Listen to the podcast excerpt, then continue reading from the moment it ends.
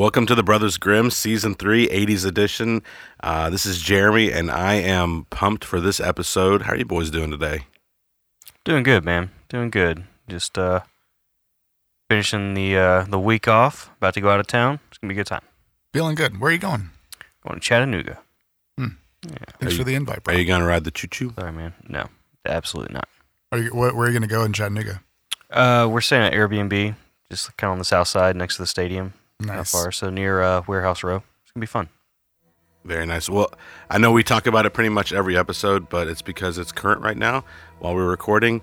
Uh, we all just finished uh, season four, volume one of Stranger Things. Yep. Briefly, give me your give me your reaction, Bry. It was a lot darker than I thought it would be. Joe. I thoroughly enjoyed how horrific it was. That was the thing that, that struck me the most is like the other three seasons were great like phenomenally you know phenomenal story phenomenal cast excellent visuals but like this was the season that made me feel like it jumped from being like a preteen show to an adult show and it, it was glorious It tickled all my all my horror f- desires. I, I just love I loved all of it. The the body the body horror alone of uh, of a lot of the deaths in the show, it's just it's it's gross, but I it's creepy. It's it's scary. I love it. you know i, I was uh, i was watching an interview with the duffers and they said that they hired the makeup artist that uh, was used on game of thrones to create the white walkers to come and create vecna so he was all because the, the, the coolest thing about the white walkers in game of thrones is that they were um, it was all practical effects you know and that was vecna was almost all practical mm. effects obviously with the exception of a few things but him as a visual villain was outstanding. And of course, Yeah. if you haven't seen the trailer, they obviously show him in the trailer, so it's not like a big mystery as to who he is. But it was.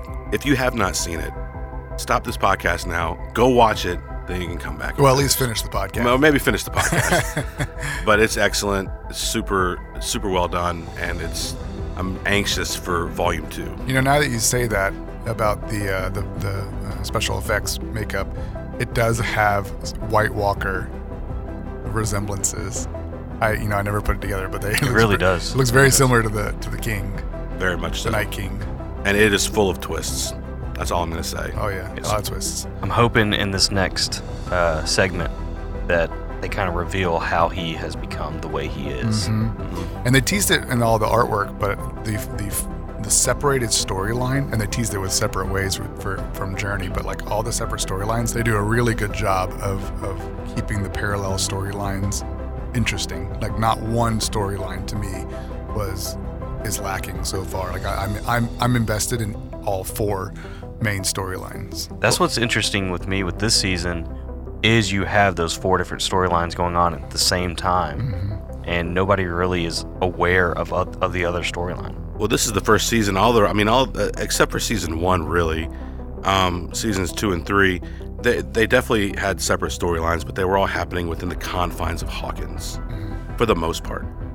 This this season is not the case, and I think that's what makes it most exciting, because you're trying to keep up with what's going on where, and I'm ready to see the culmination in episodes eight and nine of where it's all coming together. So I, I'm excited for it.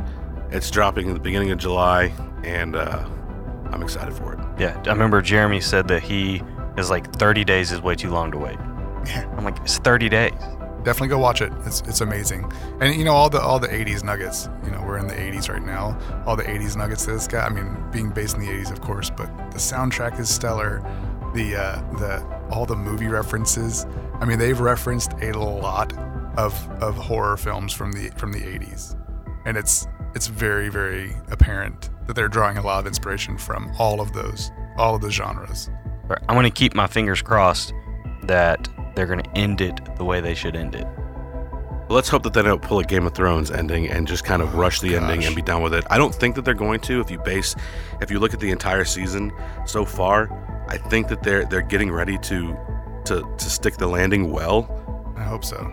But if, if this is your first time listening to the Brothers Grim, um, then a couple episodes back, uh, Joey did a story on the Montauk Project, which was actually uh, a cool basis that the Duffer Brothers um, really centered Stranger Things around. So if you have the opportunity, this is your first time here, uh, head back a couple episodes and give that a listen. And uh, it's a really cool connection point. Yeah, more specifically, the first season of Stranger Things. Mm-hmm. For sure. So the story that I'm bringing to you guys today is the unexplained death of the actress Natalie Wood. So she was an Academy Award nominated actress who was in some of the most famous films of all time. She co-starred in Miracle on 34th Street uh, when she was only eight years old, and when she was a teenager, she earned her first Oscar nomination, which is impressive as a teenager. It's impressive at any age, but a teenager especially. I mean, I don't have an Oscar. And I grew up watching that movie with my grandmother. Aw. She, uh, it was her favorite movie, and she'd always want me to watch it with her. That's so sweet. Critics and fans alike would later say that Wood was the silver screen symbol of a woman in transition, because few stars had ever made the successful leap from the hurdles of child stardom to mature on screen roles for adults. But behind the scenes, her love life was rocky. Wood had affairs with both the director Nicholas Ray and co star Dennis Hopper. She also dated stars like Elvis Presley before she met her husband Robert Wagner at the age of 18. Mm, Good for her, Elvis Presley. The two married in 1957 but divorced five years later. They found their way back to each other in 1972, remarried, and had a daughter.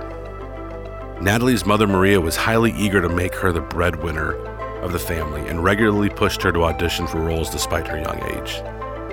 But Maria's encounter with a fortune teller, when she herself was just a child, yielded an ominous premonition. The gypsy said her second child would be a great beauty and famous, but that she should beware of dark water.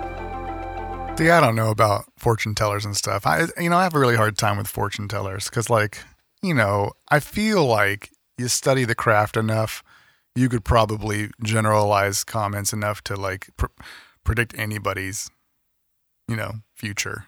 It's all about mentalism. It's all about like reading somebody's body language and giving vague enough ideas or vague enough suggestions to where they're like, "Oh yeah, that is about my aunt." Mm-hmm. Um, so you know, I don't really. I've never been to a fortune teller before. Um, don't know if I ever will, but the, it may be cool just to you know I, I check it think, out. yeah, I mean, like, Brian, you, you speak into it too, but like, I, I feel like supernatural things like ghosts or demons is a li- I almost feel like is a little more believable than fortune tellers because, like, you know, then we're kind of crossing into the superhero, uh, superpowers side of, of the supernatural, and I, I'm not sure I'm I can get there. Yeah, it's a little strange to me too. Um, we we've had a friend, I won't say his name, but we had a friend where him and his now wife, they went to a uh, medium. I think it was a Long Island medium, and um, they went to one of her live shows, and they said they got something out of it. Um, but I've never been, just like none of us have. But um, yeah, it's it's definitely more of a stretch, uh, kind of than like actual like paranormal and demons and spirits and that sort of thing. As Woods' career continued on, it began to wane. Although she did act opposite of Oscar winner Christopher Walken in her last picture, Brainstorm. It was Thanksgiving weekend of 1981 when their alleged relationship arguably became a problem. Wood and Wagner invited Walken to join their sailing trip around Catalina Island, and that's where everything went wrong. See, Natalie Wood lived the American dream, though it would tragically devolve into a Hollywood nightmare. It all came crashing down during a fateful weekend in Southern California. But what happened on the evening of November 28, 1981 is unclear. What is clear is that the authorities recovered Woods' body the following morning floating a mile away from the Splendor, which was the name of the boat that they were on, with a small dinghy found on a beach nearby. Woods' body was found around 8 a.m. the next morning in a flannel nightgown, down jacket, and socks. According to the channel biography, who ran a special on this, the chief medical examiner in the LA County Coroner's Office announced her death as an accidental drowning on November 30th. She was only 43 years old. The autopsy showed Wood had several bruises on her arms and an abrasion on her left cheek. The coroner explained Woods' bruises as superficial and probably sustained at the time of drowning. So Natalie Wood was married to Robert at the time, and they invited Christopher Walken on to their boat to hang out. And They find the police find her dead the next morning, floating in the water, bruises on her wrists, abrasion on her face, but an accidental drowning. That's what it was ruled by the coroner's office. Okay. I guess she probably died by drowning, so the bruises and cuts, scrapes were associated with that probably. Hmm. But in 2011, Captain Dennis Davern admitted he left out key details regarding the night's events. As the years went on, Woods' loved ones only had more questions. The investigators' report chronicled the events as follows Wood went to bed first. Wagner, having stayed up chatting with Walken, later went to join her, but noticed that both she and the dinghy were gone. The argument started the day before, Davern said. The tension was going through the whole weekend. Robert Wagner was jealous of Christopher Walken. Davern said Wood and Walken spent hours at a Catalina Island bar before Wagner showed up furious. All four then went to dinner at the Doug's Harbor Reef restaurant, where they shared champagne, two bottles of wine, and cocktails. Employees couldn't recall whether it was Wagner or Walken, but one of them threw a glass at the wall at some point. At around 10 p.m., they used their dinghy to get back to the Splendor. Accounts have changed over the years. Walken did admit to investigators that he and Wagner had a small beef, but that it regarded the couple's prolonged film shoot related absences from their child. Though reports initially stated that the fight died down, Davern claimed otherwise in 2011. He said everyone continued drinking while back on board and that Wagner was enraged. He allegedly broke a bottle of wine over a table and screamed at Walken, Are you trying to F my wife? Davern remembered walking, tr- retreating to his cabin, and that was the last I saw of him. Wagner and Wood returned to their room too when a shouting match ensued. Most ominously, Davern said he later heard the fight continue on deck before everything went silent. When Davern checked on them, he only saw Wagner, who said, Natalie is missing. Wagner told Davern to go look for her, and then he said, The dinghy is missing too. The captain knew Natalie was deathly afraid of water and doubted she took the dinghy out alone. He also said Wagner didn't want to turn on the boat's floodlights nor call for help because he didn't want to draw attention to the situation. Well, obviously she's deathly afraid of water because of this. This fortune teller said, "Avoid the dark water." Mm. Mm-hmm. Key witness Marilyn Wayne, who was on a boat 80 feet away that night, told sheriff's investigators she and her boyfriend heard a woman screaming around 11 p.m. So one hour after they're back on the boat after drinking. Somebody please help me, I'm drowning, the cries implored until about 11:30. Their call to the harbor master went unanswered, and with the party on another boat nearby, the pair concluded it must have been a joke. As for Wagner's hesitance to call anyone, he did eventually at 1:30 a.m. Jeez. So I wonder why the captain didn't hear her. Like let's like let's assume, right? Let's role play it a little bit. All goes goes quiet and the captain can hear them arguing on the on the the deck. He doesn't hear her screaming, but he hears it go silent. So something transpired. If she did fall in the water and she was yelling for help, he would have heard that Yeah, or a splash or something. splash, he would have heard the screaming. If a boat 80 feet away could hear her screaming, I assume the captain of the ship that, that she was supposed to be on would be able to hear her screaming. And then the other question is, where's Walken in all this? Where's Walken? He's in his room. Hey, we had beef. The discovery of her body only yielded more questions than answers. The case was reopened in November of 2011 after Davern admitted he lied during the initial investigation and alleged that Wagner was responsible for Natalie Wood's death. Since that bombshell report, Wagner has refused to talk to authorities. However, Walken has cooperated fully with investigators. According to the BBC, Woods' death certificate was later amended from accidental drowning to drowning with undetermined factors. In 2018, a spokesperson for the Los Angeles Sheriff confirmed that Woods' case was now an undeniably suspicious death, and Robert Wagner was officially named a person of interest. As we've investigated the case over the last six years, I think he's more of a person of interest now, said LA County Sheriff's Lieutenant. I mean, we know now that he was the last person to be with Natalie before she disappeared. I haven't seen him tell the details that match all the other witnesses in the case. I think he's consistently changed his story a little bit, and his version of events just doesn't add up. Investigators made multiple attempts to speak with him to no avail. We'd love to talk to Robert Wagner, said Corina. he's refused to talk to us. And we can't force him to talk to us because he has rights and he can't talk to us if he doesn't want to. Which seems a little bit ridiculous. That does seem a little ridiculous. Like he can't be like subpoenaed or anything like that. Not not unless there's like a actual like an active court case Yeah, I guess that's true. and they I guess they don't have enough evidence really. Yeah, and if the if, in the 80s, I guess if there's any type of holding laws, they can't hold him for longer than 24, 48 hours. What? Probably 48. In addition to biography and BBC, uh, this incident was most recently explored on HBO's documentary What Remains Behind. Walken hasn't publicly spoken much on the events of that night, but he did appear to believe that it was an unfortunate accident. Anybody there saw the logistics of the boat, the night, where we were, that it was raining, and would know exactly what happened, said Walken in a 1997 interview. You hear about these things happening to people. They slip in a bathtub, fall down the stairs, step off a curb in London because they think the cars are coming the other way, and they die. Meanwhile, Corina maintains that the tragedy was no accident. He said she got into the water somehow, and I don't think she got into the water by herself. In the end, Robert Wagner's refusal to cooperate is legal and may simply stem from a desire not to revisit the tragedy. But what really happened aboard the Splendor that night in 1981 remains the real mystery.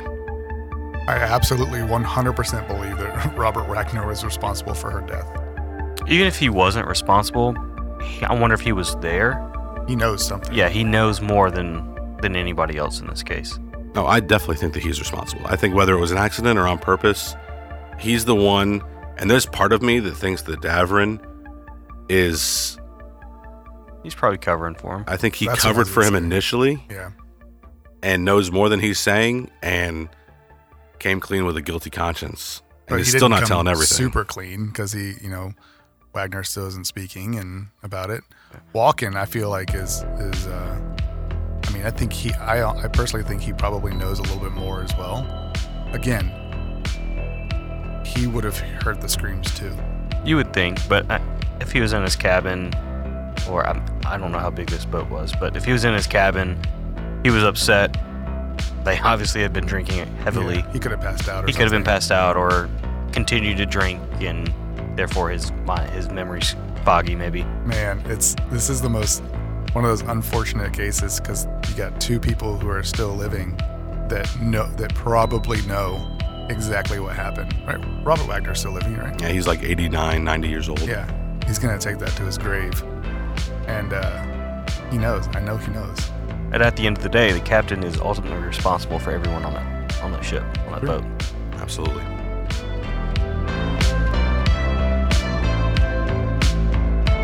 This episode was written by Jeremy Thompson with discussion from Joey Thompson and Brian McIntyre and was recorded at Starscream Studio. Grayson over at Starscream is an incredible producer and engineer, so be sure to visit starscreamstudio.com for all your tracking and recording needs. Additional audio support by Will Compton and original music composed by Nick McClure. Be sure to subscribe, and when you do, drop a line in the comments and say hi. We want to hear your grim stories too. Thanks for listening, and we'll see you next episode.